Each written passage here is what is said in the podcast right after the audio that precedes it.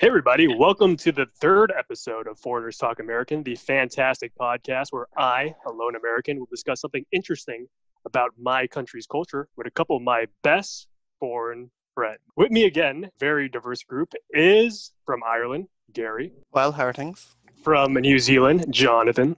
What's up, boys and girls? From Okay, South yeah. Korea, we got Andrew. Hi, millennials. And we have a very special guest today who's going to be, uh, who's going to have the Hmm. honor of being the first non-foreigner to be on our podcast. Uh, David is here. Hey, thanks for having me, Joseph.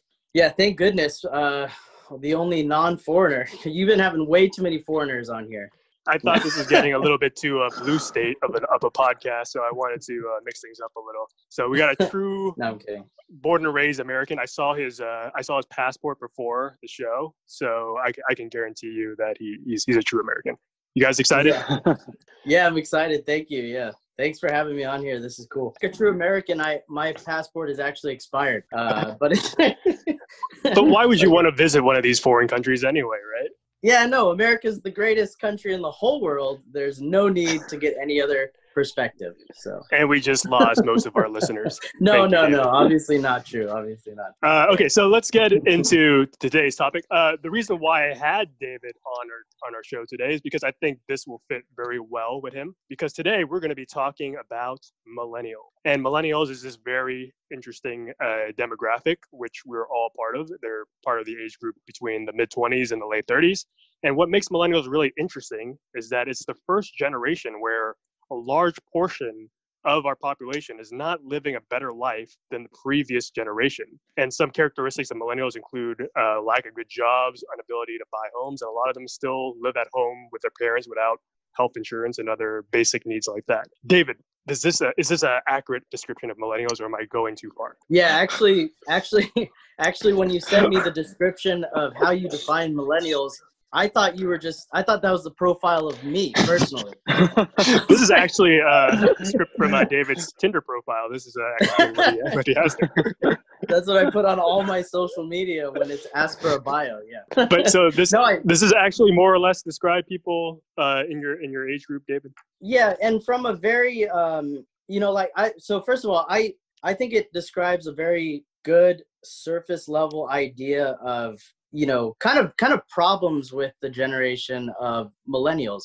It it it, it addresses like different things like really not either not being able to plan in advance or being able to plan but not having the resources. I i i've always kind of I, I grew up not having very much first of all. Like i didn't i didn't have very much. I my family grew up on like food stamps and welfare and then I got accepted to University of California, San Diego. I, I got grants, and then I still kind of didn't know what to do with my money. I spent it on like Waba Grill and like uh, like sushi and which is our new you know, sponsor, Waba Grill. yeah, and which, which is fine. Like I was just going out to have fun and hang out with friends. Um, what I realized later was that if I had reserved some of my resources for, op- you know, for situations like this, I would kind of be a couple of a couple of steps ahead of probably my peers, the next generation. But I'm I, I just feel like I'm kind of in the middle of the storm right now, uh, just getting by. I don't ha- I don't own a house. I rent I rent two rooms out from a retired uh, uh, stoner construction guy. He's really cool. Uh, but uh, But would, you- would you say your story is pretty typical to your peers and, and people in, in your age demo? Where, yeah, where owning my a house is just not a possibility. Uh, you, you might like have tr- trouble saving, et cetera. yeah, a lot of my friends are going through the same thing where they, you know, they've had trouble saving. They've been in and out of jobs, uh, either trying to find a career uh, or jumping from one industry to the next. Like I, I started li- like a lot of people working at a coffee shop. Then I worked in a restaurant, uh, and then I ended up working in the corporate world, talking to you know business owners about about you know the the the revenue, five hundred thousand a year in revenue for their business. But at the same time, like even though I was doing that for like three years every day, I would come back home and not really, you know, not really reflect mm-hmm. the life of someone that's working in a corporate finance world. It was crazy. Like I had this total disconnect. And I and I would talk to my friends too, and they're like, "Wow, that must be a, a great experience, you know, to work in a and I'm I was still just getting paid a wage to get by. It's not like I you know And, was and making. keep in mind, audience, David has a college degree from the finest university in San Diego, which we all attended, the University of California, San Diego. absolutely. So David, so so so have you did so did you did you graduate like three years ago and you've been working for three years or you said? Yeah, so I grad no, I actually graduated close to seven no seven years ago now. Actually seven back seven in January. I don't even know how I got into this. I can't even count. Uh, no, I I, uh, I graduated in 2013, and right after that I started working. well, so right after that I, I went through a, a breakup with this girl that I had been with for like six years, and I was like, Oh, Which is a typical was- millennial problem. Yeah. that's Yeah. a typical millennial problem where it's like top priority that your emotional Is she dating No. someone with a better salary than you right now? Absolutely. Absolutely. But but this He's person he's isn't act- on Foreigners Talk American, so don't worry about that, yeah and we she and i were both uh, really bad with money. Her her parents uh, like you know their house foreclosed which was really sad and we went through all of that and then i still didn't know how to deal with my money. She got a little better at you know saving and she financed a car and she was building her credit. I just something still never cor- connected in my in my head so i was just still like you know partying going out and so we broke up because we were just on different pages on like how to how to plan for your future. She was better at it and i was just i was getting carried away. So i i started working in a like inbound phone sales job uh selling cybersecurity and i was like this is just boring as hell. And then i i started doing stand-up comedy. So i had i had these two lives just you know veering i had this this forked uh, level of interest. One was one was a phone sales job and then one was making people laugh and really like really really taking people back away from reality so that they so that i really could identify who i find my own identity better. Um, so it was weird. So i i kept doing like the phone sales job. I ended up getting a dui because i was just driving i was going out and partying Whoa, driving This is like the most serious episode we've ever had. dude it was it was crazy like Yeah. and because i'm a millennial i grew up with mario kart so i was doing these like power slides and stuff while i was drunk driving He was driving on mushrooms, yeah. yeah I was trying to- which is the worst part about being a millennial no um i so just I want to get, get myself- into your, your job that you, that you took. You, you took it because of, of necessity. Like this is the only place that would hire you. Like like there there isn't a better job with someone with a college degree when you uh, were looking for jobs in 2013, 2014. Yeah, definitely. I mean, the job market was definitely suffering. There was, I mean, I I studied communication and media and film. So instead of moving to Los Angeles to pursue that, I tried to stick around San Diego. Okay. Also, so so there's it was a little bit of my own choice to not situate myself in the same industry, but at the same time, even looking for jobs in San Diego was extremely. It was just it was like almost impossible. So I just found whatever sales phone sales job that I could that I could get. So would it be fair to say that your career has been mostly made of jobs that you kind of don't see yourself advancing it, like like like something you're not passionate about or something you don't see yourself doing in, in 20 years? Is that fair to say the the line of jobs that you had since you graduated kind of fit into? yeah definitely and the and the i think the funniest part about it is like i'll go from a phone sales job and i went to working uh, at a restaurant again for a while and and then i always get into the interview right and the and the manager looks at me and they're like so you know what where do you see yourself in five years? And my initial thought is just i don't know you know? I have no idea. Where do you see me in five years? And that's really that's really like what it comes down to is like millennials are so good at you know what do you what do you see in me? Not what do i see in myself and how can i put that out there so actually i think that's why this whole quarantine is good because it's allowing everybody to introspectively build on themselves and, and put it put back out whatever they're made for whatever they're whatever they find their uh, goals are whatever they're good at. Like it's it's really allowing people to uh, stare back at themselves and be like shit i guess i maybe i should actually be a cook or something i'm cooking a lot now yeah, yeah, it allows you to explore your passions a, li- a little bit more because you have a lot more time to uh, to think. Gary, do you think this is a first of all? What, what do you think about David's life so far? And uh, is, is this is this a similar situation going on with people your age in, in Ireland? I think it's similar. I think no, I, I think it's similar. I think a lot of people would have a very similar story. Um, it's hard to know the full perspective of everyone, but for me, I see it through that kind of graduated with a college degree, and in Ireland in particular, most of us emigrate, so it makes it slightly more of a different story, where we will mostly leave the country and find a job somewhere else. So this So, is so most people split emigrate if they if they have a good degree, or is it uh, everyone emigrates? um, everyone that's willing to emigrate. So so there's some people who are more want to stay at home and want to stay in the in Dublin or want to stay in their hometown. But anyone that kind of has I wouldn't say aspiration, but like if you're willing to, that's your where you get more opportunity by going to London, going to Canada, going somewhere abroad or Australia is kind of the I, the the norm. So most of my engineering class left Ireland straight after university or soon afterwards, and so we Mhm. all end up being and living abroad. Uh, the people who stayed stayed either living with their parents so that they could afford uh, a deposit for a mortgage, or they're struggling to survive in Dublin with no prospect of ever owning a house. So.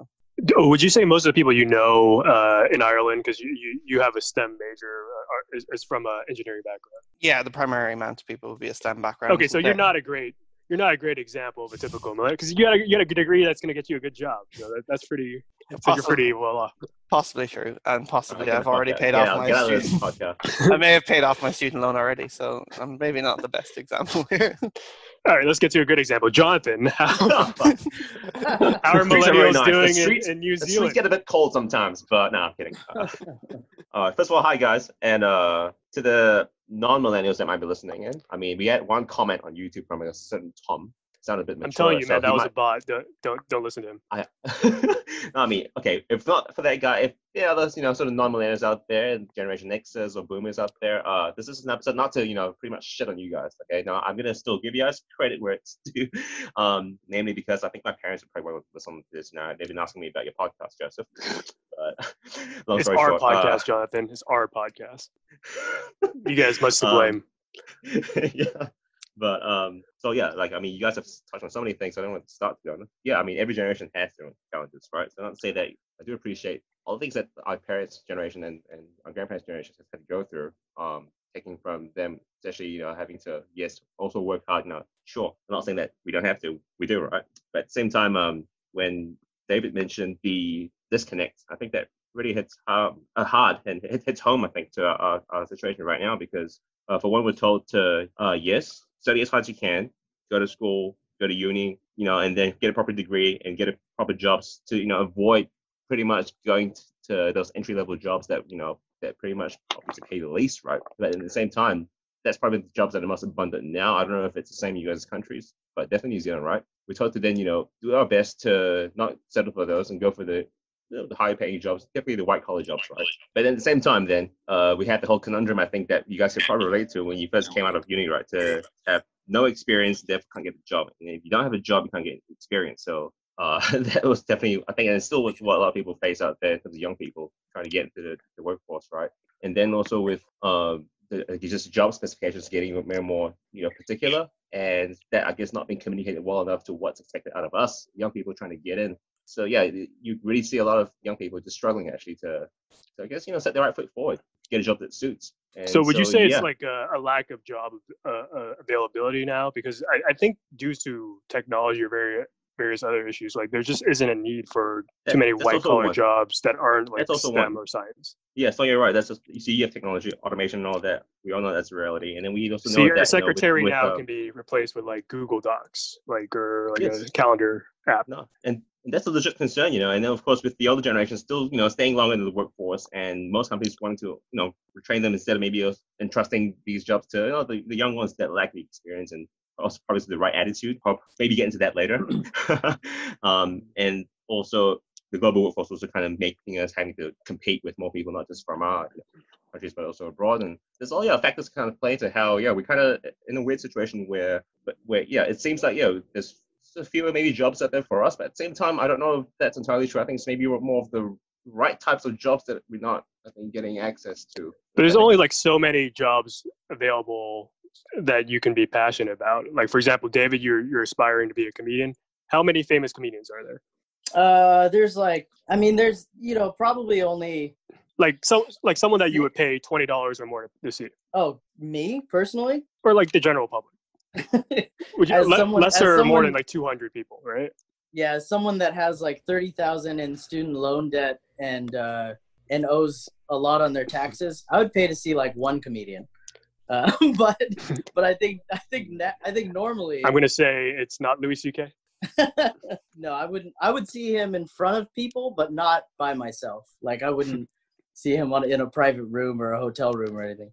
No, um, no, I, I think, uh, I think, I think typically like there are maybe like three or four, or maybe maybe five comedians that people would see that I would that I'd probably go pay to see if they stopped in uh in my hometown or even like in Los Angeles. Okay, yeah. So the point is like there's uh, let's say less than 200 top billing comedians, but how many aspiring comedians are there, right? Yeah, there's like there's like I don't know hundreds of thousands probably. Mhm. like, I, I don't know, And and, it- that's not even counting all the YouTube guys that, that are trying to get a name for them outside there, right? yeah and it's always like you know and it's always i i think i think especially with our generation you know i, I see this difference in comedians in starting comedians as well. Like you'll look at um like a like a millennial that's starting out you know they'll have a better grasp on how to use technology but maybe lack the confidence and the fearlessness that it takes just to get out there and put themselves out there. I, Yeah, because they don't want to be rejected, or they don't yeah want myself included. Like i'm a i'm a suspect in that all the way like where i'm like hesitant to like i don't know if i want to you know do this. Whereas like i've met comedians that are like you know 40 and 50 even just starting out and they're like i don't know how to use you know instagram or twitter or whatever but i know exactly what i want to say and they'll they'll do well out at an open mic or something and but the, but there's that lack of i think if if both i don't know that's the thing is like ideally if both generations could come together on working you know with each other to to bring the entire industry up i think that's what um, past generations had. Like in the times of like eddie murphy and you know bill cosby you know before we knew he was raping women or whatever or suspected for raping um No, he, but- he's in jail. It's pretty much a proven. Oh yeah, before we He's knew convi- he he's convicted. Yeah, drugging women. So, but there was that there was that connection between two, again between two different generations, um, where they were like, "Come, cut, you know, I'll take you under my wing and uh, and show you show you what what I But- do and what works." But let's get So, get into the millennial generation. So, like you're saying, uh, the millennial generation is more afraid of failing in front of an audience. In, in the case of comedian, and it, it can go into any any field. Like you're afraid that you're going to get rejected because you're so used to kind of filtering your life out in, let's say, like social media, where you can choose exactly the moment you want to share to to your audience, and you feel vulnerable. If you don't have that that control. Is that fair to say? yeah, absolutely. But and there's a there's a there's a silver lining to that too where, where where i think like like if you you know obviously if you if you live in the fear of rejection your it's your options are going to be limited with you know how much exposure that you get. But also i i feel like if you try to live in the as a millennial like trying to live in each moment you know whether it's moments of happiness sadness depression uh, being glad being grateful for something. I think the world also people look at social media and, and sometimes will look at your negative posts and be like you know maybe that's the only thing they've seen from you in a long time. And they're like well this guy really doesn't look at life with a good perspective. If they see one negative post from you it could really it could really change your voice. So i i think it's important for everyone to live like a, a balanced life where they're resolving things mentally at the same time before putting putting their voice out there. And then and then there's less fear of rejection and you're not going to be afraid of people not uh, accepting what you have to say Okay, speaking of someone that's never afraid of being rejected, uh, Andrew, how is uh, the millennial generation doing in Korea? Because uh, you're you're doing pretty well. You're you're you're you had a good education and then you got a, a pretty good job. But would you say your story is pretty typical for most people your age in Korea, or like some people just work in Uh, jobs that are actually, not as great? Yeah, yeah. I, I have a lot of. Actually, I wanna intervene the the David story a lot, and I'm I'm very impressed with David's story because when you say millennials in Korea, we say millennials are those who are born in after nine, 1990. Uh, no, Yeah, it's, it's it's people that grew up that?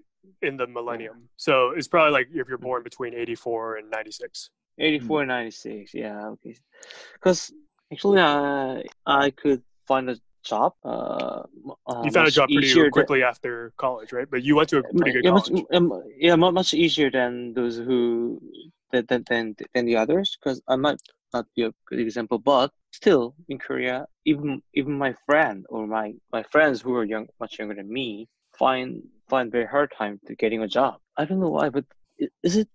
I don't think it's the matter of the individual. I think it's the matter of the society itself because the job market, the competent, the compet, this is really Competition. I don't know. Competition is really severe. I It's okay. We'll teach you English on the way. thank you. but yeah, and in my age, those who my friends who graduate same time with me, Mhm. anyway, they, they they find a job at last, like applying for like companies 10, 20, 30, 40s. Okay, fine, they get finally they got it. Those who are born in like five years younger than- younger than me, and and they find it really hard to getting a job, except unless they're major in the computer science. And I think same for the other countries as well. If your major is like a literature, like a sociology, like uh, like even even business major, they find it themselves. There are very very few positions open for them. I So, so what happens to a Korean find- with a with a literature major or a business major can't find a job? Does he end up working uh, a retail job or something, or does he is he stuck? Is he not doing anything? Uh, as you know that the in Korea most most of students live with, their parents on before they get married, so they Mhm. they can survive. They don't have to pay for pay for land and they live up for their lives. But it's really really severe situation. is really is really really difficult, and that's one of the most major problem in Korea. And and not, not getting for those young people are supposed to have you know most passionate in your life and they have to find they know what they want to do something that that makes you excited right the most but Yeah. in reality like david said that they just got any jobs they they can earn money which they don't like which they never thought of and and people find the jobs that's totally not related to their majors And are these uh, jobs that actually can lead to better lives, or is it just something to get by, to get some money? The later on the later The latter. I don't know because uh, oh, actually there's a book called the there was a, the nine the, the the bestseller nineties are coming, which describes the generation those who were born in 1990s who are different from me because I was born in 1980s. We, we describe it we separate that generation. They're so much different from the previous generations. And I thought we were Yeah. brothers, eh? But uh, I guess not. Andrew thinks he's a he's a different generation than us because he's a two Yeah. years older than. Man, seriously? Mm-hmm. Okay, I, I'm working and I see I, I have been seeing lots of I've been working this company for five years and I I've seen lots of newbies, those who were born in 1990s. I don't know. I become like a oh you say boomer right? I don't Yeah, think you have to but- worry about that. in Korea we have the similar word 꼰대. Okay, go. I feel like 꼰대. I feel like I'm like a boomer. It's it's almost it's the same meaning as a boomer. Those who are born like before you and they know they try they say they know everything. You have to follow everything I everything I say. You're young. You don't know anything. Just listen to me. Th- th- Those, those guys are called boomer. But but that's just part of Korean culture. Korea. Right? You always respect your, your elders. You can't even go to a Korean barbecue restaurant and then eat, eat your meal until the elder has the, the meat first, right? Nah, that, that's, that's the I was watching a documentary yesterday, and that's exactly what happened. Anthony Bourdain and David Chang were eating Korean barbecue. But anyway, Yeah, uh, that's- so yeah. I guess the I guess what we learned is like Korea is doing like it's, it's very similar. Like this is a similar problem from every part of every part of the world that this this younger generation is struggling. David, does that make you feel better about your own life? Actually, it really does. I was like, oh, thank God other people don't have jobs. There's a Korean David out there. There's a Korean David out there. No, I, I agree with what Andrew's saying though that like um you know I mean even even for myself there was a time in the last 3 years where I was I was const- I was consistently employed um in the business finance space and I had friends that were like I don't know what I want to do with my life and and I had figured out very late that you have to you really do have to get at least you know at least even if it's just to make money you have to get into um, a pattern in the job market of you know similar similar jobs back to back, or else the people that want to hire you are not going to know if you are going to be there for you know three months, six months, even eight months, kind of too short of a time. So I I I, I definitely kind of learned that recently. I wish if I were to do it again, I would have that would have I would have gotten right out of college and started even if I had worked in a restaurant until I got my first, you know, media related or writing gig or TV related job just as a production assistant, that's what I would have done if I were to do it all over again is just actually start in the industry that I that I want to stay in. Don't you regret majoring like not majoring in computer science or engineering, which makes you like getting a job easier? So I would Yeah, I would that- say that's that's a very tough question because like I don't think any like not everyone has the cognitive skills to study computer science. I, I- I think only ten percent of jobs is actually a STEM job, and it's not fair to say like why you didn't you study a you useful me major. You call me stupid, Joseph? No. Uh, that's that's what I was heavily implying. But I guess the better question is like, if I you could take it back, that. would you go to college? Would you have just started your career at eighteen? I thought of I thought of that too. Like would I have just yeah started a career or would I have just gone to a community college? But I I think I still if I were to do it again I would still go back to college.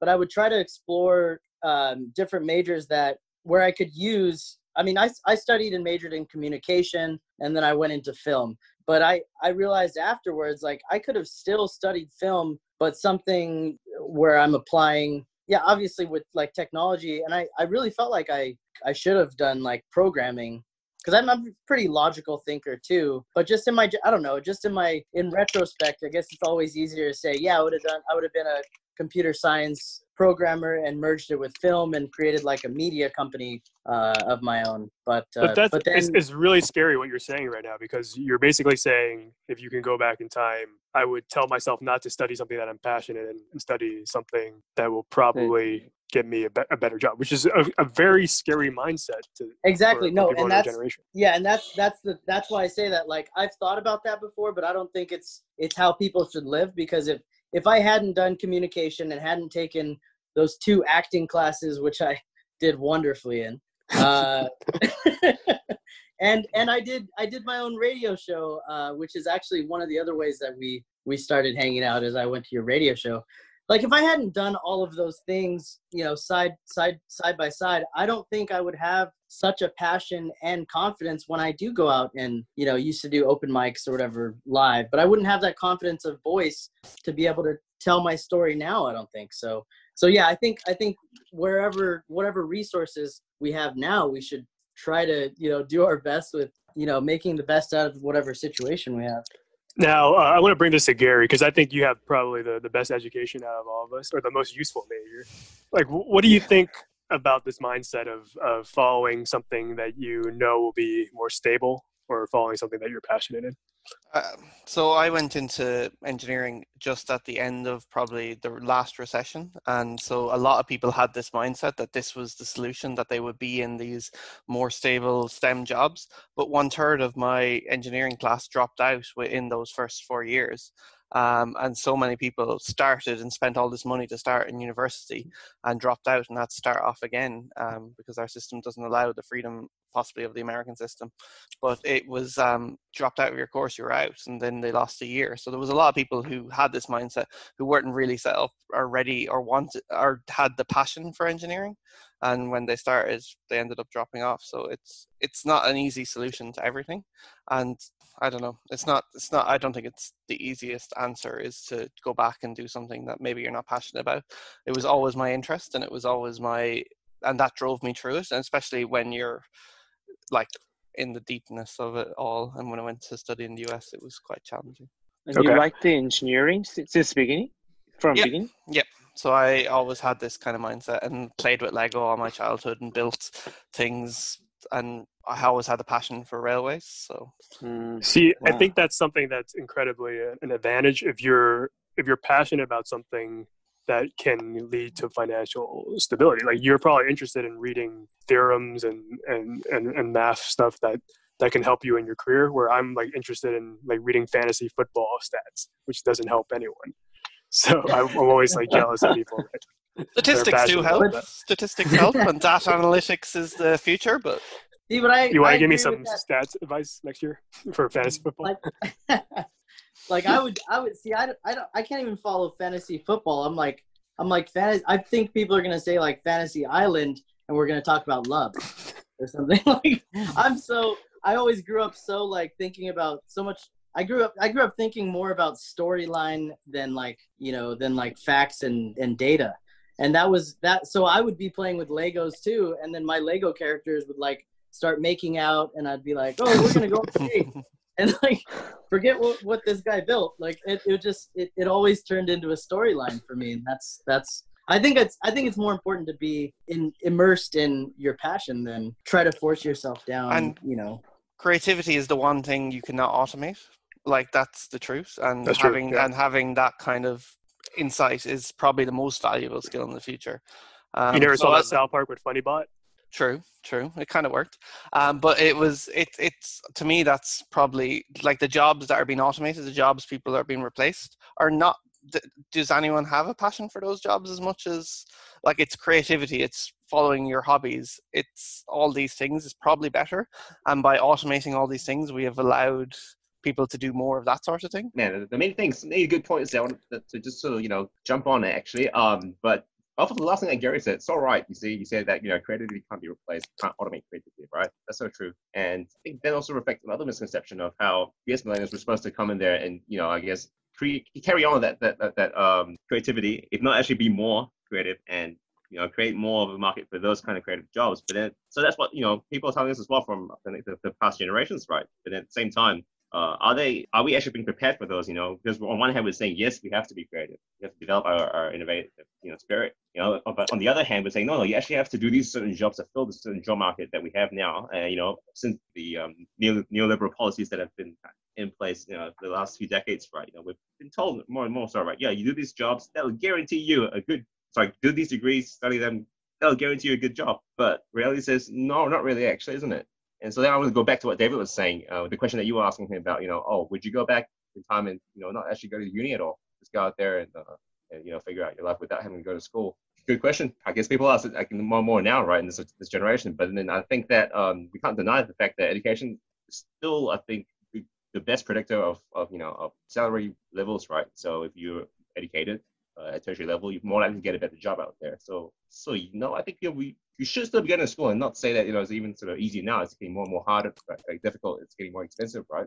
But then at the same time, I think it's also our bad to kind of just assume that yeah, with a degree we'll probably be all right getting out there get a job easily. No, you know. So um, so again, the whole misconception of, of you know, I guess what's expected of us and uh, from the employers, I guess, point of view and and what we, I guess, you know, should be doing in terms of you know juggling our passion and I guess our skills, you know, kind of having that awareness like earlier, the better, right? So kind of like you know, what what David was doing there before. If you could see this on screen, I like that the whole kind of mix, of, you know, like getting both sides on the table, just to just understand what's you know what's being expected. Um, I, I mean, universities try to do that with electives right now, but that's that's not really doing much.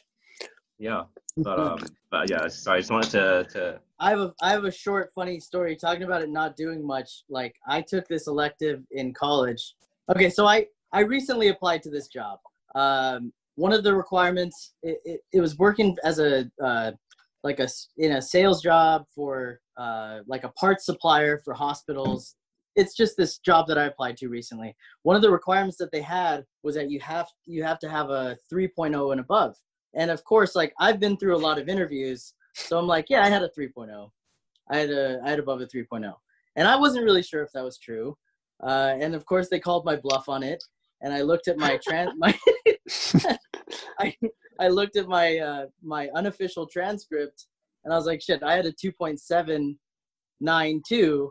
And then I realized, like, why is why are GPAs? As a side note, why are GPAs the only thing that they don't round up?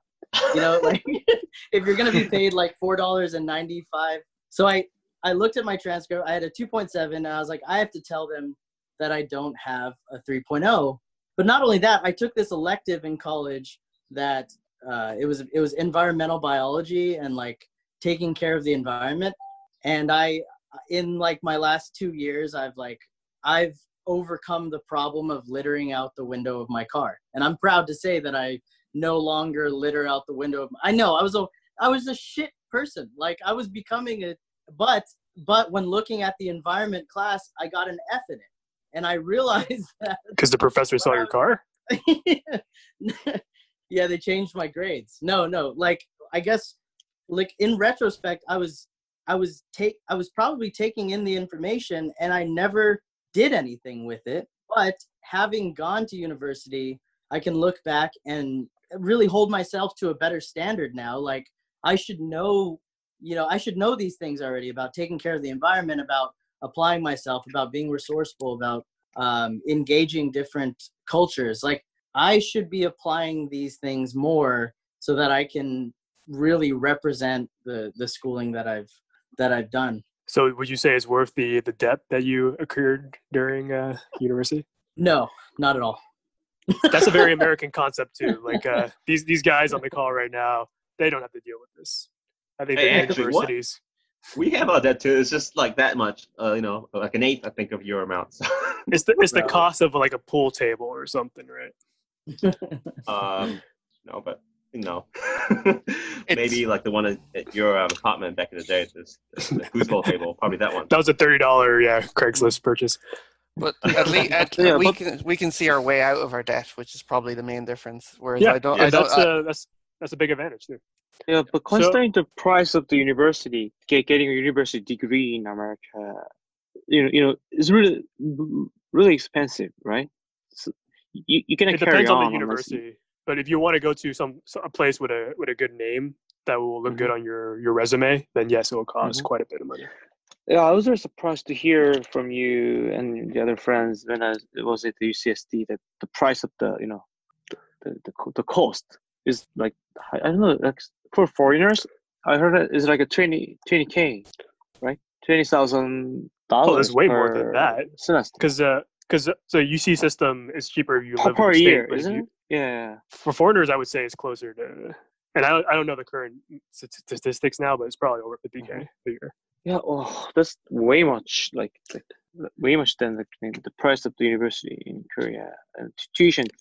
But I I don't know. Do you paid a lot? I mean, you and your friends in America paid a lot usually usually to create to create a university, and every, every I heard that every, most of students have like loans loans like uh 40 k or 50k grand, right? Mhm.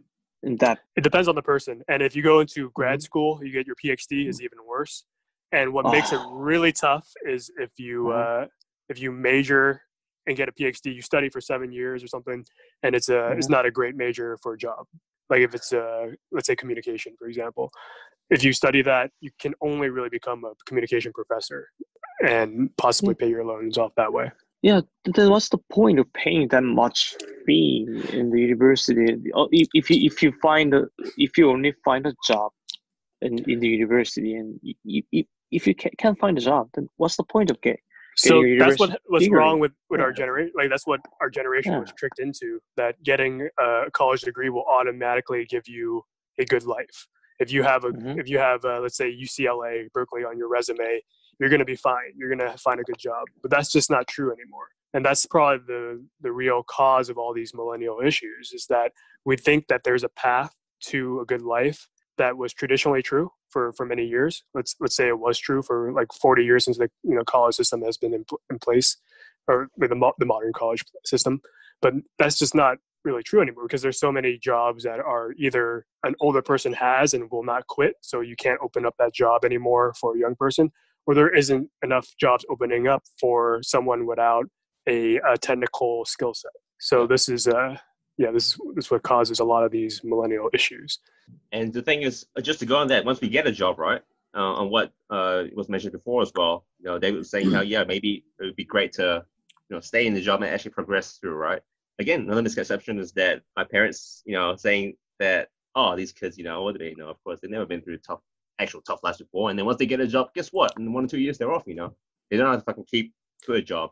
And so I actually did some read some homework about this. Like, what? What is this actually? Um, and so yeah, uh, it kind of reflects this again another misconception, right, on how we, you know, obviously are seen as not, you know, being able to commit, right, uh, not being able to sort of, you know, fight to deserve that the sort of progression uh, pathways, right? But I think at the same time, um, apparently what, uh, sorry, boomers expect is to have us, you know, be motivated enough first to kind of like, yeah, uh, keep fighting, keep keep working hard at your job before you know these opportunities are then presented to us.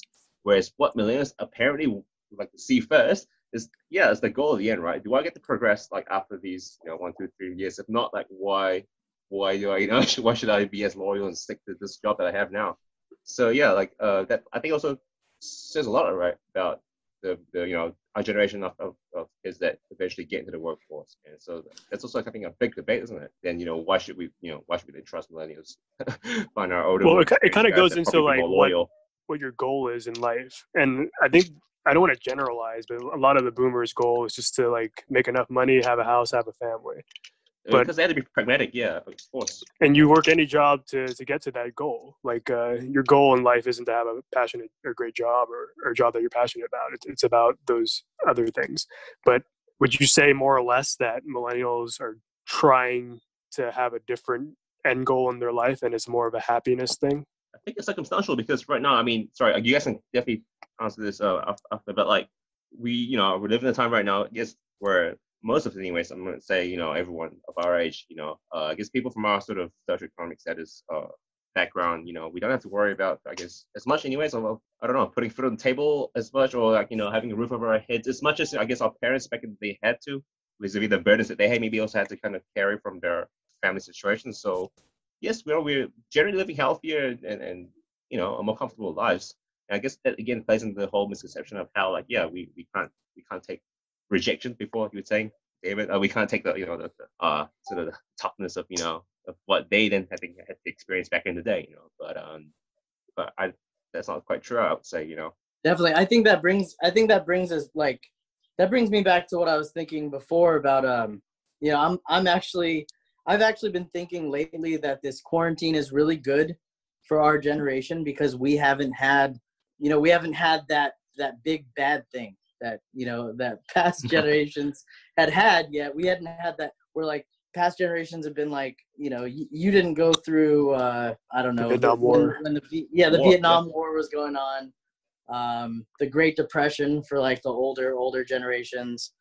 Like they always had those those claims of hardship that they could refer to and i think that was like the huge motivator for them. You know i just got to put food on the table. I just got to get you know get working get saving and then eventually just have enough money to support my family. I think that's what's being put on us now. Like just just naturally i think our generation is learning like okay yeah bad shit can happen at any time. Like i have to i have to have something stable. Because i i'm like i'm applying at smart and final like monday. Uh i've never worked in a grocery store but we'll see what happens like That's a tough place to work right now, man. That's Yeah. You're an essential I- worker. yeah exactly i'm just trying i'm just trying to like support myself at this point whereas before i was just like hey it's all just about the story that i want to tell and you know i'll, I'll get another job in phone sales and some like i was i was finding myself in all of these very leisurely comfort situations but now i'm just kind of i'm i'm still very um encouraged to tell the story and i'm still you know i still want to narrate what's going on but at the same time i'm like yeah there's no time to waste like i gotta i gotta save up money and like and just get Yeah. something yeah. stable. No, yeah. So it doesn't just reflect yeah, the, the, again the, the struggle between you know pragmatism and I guess you know uh, passion, like you say, right? You know, uh, again, so I think adding the fact that that I think sums up the, the, the situation where you know the job market's you know changing faster than ever, but at the same time, you know, uh, we're still being told that you know we should probably prioritize stability, right? Huh? Get a, a proper job that'll actually you know see you be able to live and uh, hopefully also grow when as millennials really see that uh, I think clearly enough. And therefore, you know, like yeah, like what you guys said before, you know, changing careers many more times now than our parents ever did because we, I guess, So we have to. don't we? So even Right. even with all these problems, Jonathan, would you Yeah. trade your life for a boomer life? Like, would you rather have been born 30 years ago? No, right? hell no, Because we have so No. many great things. yeah, definitely. And I think, I think- uh, Yeah, is that is that the general sentiment for everyone in this call? Like, even though like millennials are dealing with all these issues, like, Yeah. we're living in a time that's super super advanced, and we're still relatively young. Yeah, and I think you're right about that. So uh, of course, I think you know with the, you know the vulnerability and instability of, of I guess our prospects that takes center stage. and That should rightly be, I think, you know, center stage, right? But you're right about how man we're living longer and we're living healthy. We have you know many more prospects and opportunities now. With, you know fewer sort of uh, worries when it comes to actually having just to survive. So uh, to quote Hasan Minhaj, this uh, comedian that I think you all are familiar with, right? He said, uh, you know, my parents had to survive and now I've got to live. I want to live, I think. And Yeah. kind of sums up the goal and yet also the struggle. But, you know, but no, wouldn't trade it for a thing, obviously. No. Like, my parents call us the strawberry generation. Strawberry Um, generation? Did you say? Yeah. I don't know, understand sum that. What, you know, what, what's what's the that strawberry mean? generation. So if you imagine the strawberry, I don't know. That's kind of yeah, my dad's I think uh, definition of how uh, everything's kind of you know, I guess cherries and and colors and uh, it's all sort of I guess it's like a backhanded sort of a envy as well, where yeah, it's all seemingly easier, but at the same time not really. But then at the same time again, yeah, like uh, we have it better what we can I think aspire to. But whereas back then I think the script was probably more written already for them. So let's get into our final questions for today's show. Uh, what do you think would help millennials out the most? What solution would you implement Solution for what? Like to help help millennial what kind, millennial what kind of generation? problem? getting a job. Well- help them getting a job. How to So find I how to, I think find the the best solution would just straight up be uh, universal basic income, where everyone gets a a salary provided by the government or like a basic assistance, so you can potentially pursue your your interests while having the ability of not being homeless or not necessarily having to to live at home with your parents. That takes trust. But you guys can disagree government. on me over that. No, I definitely. That's I think the most forward-thinking. Uh, one of them, anyways, uh, solutions. But man, it takes trust from the government now to know that we can all manage our money, right? So, um, I'm definitely uh, I'm definitely for that. Yeah, I think you should have to go through an interview first. Definitely. Uh, but I An interview. yeah, I think I'm really good at interviews because I've been in between jobs for the last ten years. So I think I'd be I'd ace the interview, and and I and then I'd be able to pursue my dreams. Yeah. yeah, and you know what? I think uh, yeah, you probably be the, the best guy for that. All those interview experience, but but you know, yeah, honestly, accountability I think is what's needed with that as well. I salute that that sort of initiative, right? I, I would love that for that, but I also get that you know I get the, skeptic, the skepticism, I guess that's the word, yeah, and um the fact that you know to add some sort of accountability and making sure that that money actually is used for the set purposes, right? I think would be necessary. People assume that would, but you know, it's not a clear cut, right? I guess. So I would say yeah. like people that are like passion, like uh, like wanted to study something that they're passionate in, but decided not to. Let's say they study engineering because they were somewhat good at it, but they didn't really want to pursue a career in it. They can have stability. And for those that couldn't afford college in the first place, maybe this this helps them, you know, pursue something. But uh, do you have something to say, Andrew? Well, I think European have have a better solution because of you know the welfare system in Europe is much better than the other countries, isn't it, Gary? Well, yeah, th- there's definitely income support in a way that I'm discovering doesn't exist in North America, but um, it's uh, it's um, it's definitely a different. I I'm skeptical of universal basic income because I believe money is ultimately a motivator, and I look at this quarantine and how lack of motivation I have, even though I have more free time than I've ever had, and I just find it hard to know how that line would go. So I'm always skeptical of universal basic income because I feel like income does motivate me and the ability, but then so do other things. I did quit my permanent job to travel halfway across the world. So um, that was for a lifestyle choice and that was a privilege that I had. So it's harder to, it's hard to know. Hard to know. I, I don't believe it solves the problem. Um, it solves some problems, but it doesn't really solve this kind of uncertainty of what people want to do um, and ability to do that. Do you have a good solution for uh, like to help people in our generation that are, that are kind of struggling in this in this situation? It's hard because, um, as you said, I don't fully un- have the same challenges. But um, for me, it's a, it's accommodation. It's um, it's strange being able to own your own house or at least a stability. Right now, the one thing I'm most sensitive to right now is the fact that I'm paying ridiculous amount of rent, and as my income decreases, I'm very aware of that. That's not secure. um, and so that's it's around making life more affordable and balancing that again because i pay about 50% of my income on my rent and that's where i find my generation struggles the most so i think more of the controls of the balance of the cost of living that we can save again um, whereas it seems to have gone to a stage where um, living now costs almost equal to your wage, whereas people before that didn't seem to have that same challenge. So I think it's more that balance than necessarily a basic income, because some people won't. Do, we need people to do every job, and I don't think basic. If you can choose everything or whatever your passion is, then we have no one doing some jobs that aren't necessarily as glamorous. Well, I still think people will still want to work if they want to get extra money. They just get the thousand dollars so they don't have to be homeless in that scenario. Yeah, I think that's the story what I, what I, what I heard from Peter from the, the from Denmark. Uh, I think the Northern Europe model might be a solution for uh, our generation because Peter was studying for his doctor's degree, and I, I remember I asked him, "Hey, if you're studying for doctor's degree, then who is gonna pay for your you know groceries or rent or something?" And he said the government pays him for studying. I said, "What? Like uh, it was like 2012, and he said he his monthly salary for doctor's degree was like five thousand dollar. Five thousand Danish dollars or five thousand American dollars. Yeah, who cares? US, Where does US, he live? I'm gonna, go, I'm gonna go live there. Denmark. Yeah, but he said he's paying for his tax was like a fifty percent, but so but he said his tax will be used for his life, for his society, and for millennials, and I was really shocked. That's the thing I, I was really shocked. In, in if you if you're studying in in the states as well, if you're pursuing your goal, okay, I wanna study more deep in the communication, like deep. Uh, okay, I will. The comedy is the thing uh that makes me passionate, most most passionate about them. Then you have to care care for your money, right? How to support your your life, and you you need some additional job. But in Northern Europe, I think I don't know how, but by paying tax for fifty percent, they said they they can help those young generations to motivate themselves and look for their job. Yeah. But is it? Are they only paying PhD students, or are they paying struggling comedians in Denmark? I don't know. They are.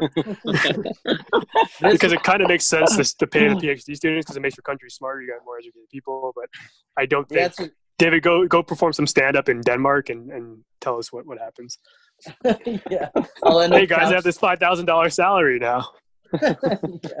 yeah, I'm never I'm never coming back if I do that. David, do you have a solution to uh, how to help out millennials? I think I think the you know any amount of government funding monthly, whether it's you know two hundred dollars or a thousand dollars, I think it would definitely help uh, you know, boost the economy so that people have more stability and they can feel more comfortable pursuing what they want. But I think ultimately, you know, there should be more. There should be be more government programs that teach, you know, resourcefulness or teach um, uh, teach how to be accountable, how to be reliable. That teach, you know, cultures really how to become more viable, not only in the workforce but just as a as a human being. I think I think there are like certain things like integrity that get lost with you know poverty stricken communities too that people people you know resort to theft and violence whereas whereas where it's like you don't need to turn to any of those things if you're actually give you know get getting the right tools that you need to be i don't know valuable in the workforce i guess so i think there should be more workshops created by the government more um, more programs should there be a that, high school class that you have to pass that's like uh, this is what's going to happen to you when you grow up. yeah, there, I really think there should. There should be like a high school class that says like, "Hey, uh, college is not always the answer, and this is how much you're expected to, to pay back if you go to Berkeley or whatever." Yeah, it's oh, yeah. The class the class should have a unit test at the end of the at the end of the course um, that says you have three thousand dollars of credit card debt and ten thousand dollars of university debt uh, and, and you're working you're working in, a, in an all-you-can-eat Korean barbecue restaurant. Um, what what do you do? And you have to map out your plan for escaping debt. Oh, it's uh, it's a depressing. Yeah, this depressing. it's it'll be. But we and have that's the millennial generation, guys. we have to put all the depression on the high schoolers though, and not on the 30 year olds. No, I'm just kidding. Well, No, on the um, bright side, we probably are living a better life than the next generation. So that's That Yeah, there, what but- you just said I- though reflects reflects what's up though. You see, like on the bright side, we're um anyway, yeah, I was gonna say that uh man, it just resonates because uh, the fact that we're saying, okay, I think we'll be better off the next generation, haha, that's you guys' business to deal with, right? That's pretty much what these old cunts now are saying about us, like, you know, they'll they'll manage. That's all good, you know. They don't have to fucking you know deal with war and hunger and all that. So I think it's uh the main thing there, where you know, yeah, the older guys who are still, I mean, the most most of the employees out there are still, you know, from the previous generation, right? It's a fact. Guess what? I think they Yeah. already have to realize that, hey, you know, they have to, they have a, if not the role to play in this in terms of uh, going off what Gary said to understand what motivates our generation, what we actually, you know, what we see, uh, what we yearn to achieve, you know, what actually uh, attracts us, right, and how we can, we can then just bring the best out of out of our millennial generation. And on the flip side, of school, yeah, what David said, you know, as, as, as kids ourselves, I think oftentimes we kind of just told to, you know, just study these things, you know, go to uni, yeah, you'll be sorted, right? But no, I think it's about yeah, getting them to be conscious and aware as early as possible on, on their skills, their passions, and you know, I guess the demands in the market out there. Albeit, you know, obviously, always changing, but you know, it's kind of getting that them to think about those things early, as early as possible, and that'll definitely help, I believe. You know, to kind yeah, of it was the, it wasn't a good joke to to say, "Hey, we're living better than the next generation," because that's that's that's not that's what causes all these issues. That the next generation doesn't care about the previous generation or whatever, and that's I mean, what it's funny between us, but yeah. No, no, you really made me think about that because if we don't think about how to solve this problem for the next generation, then it just gets worse and worse and worse. yeah, I think the best way to solve the problem is is everyone needs to get off of TikTok. It's such a waste of time. I use it all the time, and it's I'm not making any money. That's all we need to At do. our expense. we won't at our have to intelligence build it. expense, you know, it is uh, making them money, but yeah, yeah, you're right. I don't Come on, it's making That's gonna somebody money. Yeah, that's good. That's good chance. Actually, they're making a job. You know, in Korea, in elementary school students, those are like ten. The the, the number one, the job, the dream job they want to have is a YouTuber, YouTube streamer. you say? YouTube, yeah, like Seriously. YouTube. Yeah, the Yeah, second is teacher. Yeah, the first is YouTuber. So next time I hope we can get uh you know Peter and to talk about how his society's done really well in terms of you know inheriting that that generational responsibility. 50% I guarantee tax. you, he's not paying any any guy on the street five grand just to be telling jokes. at Hey, they're happy with the forty percent taxes, so hey, you know. All right. On that note, we're gonna end the show. But David, I'll give you the last word. Uh, anything you want to promote or anything? Oh, sure. Um, I, I, I wanted to uh, actually I wanted to add on to what um, what Jonathan was saying though earlier about like you know we should be really grateful to the past generations for everything that they did teach us. You know, I mean we are we are at a point now where we have to utilize a lot of stuff that we know, and we have to keep keep finding out more information. Don't don't be ignorant. Um, I guess I'll I'll promote my uh, my Instagram. Uh, you can find me at at Little Davy Fritos. No, uh, I don't know. I, I just think it's extremely important just to stay positive through this time and be grateful.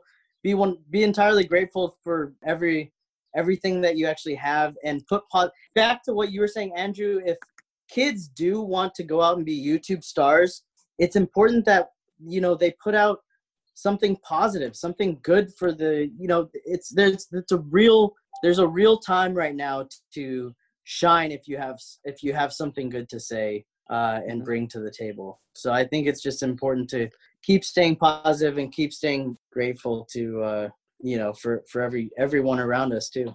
So David wants to promote positivity, and if you're the hiring manager at Smart and Final, uh, and you're listening to this, give him a chance.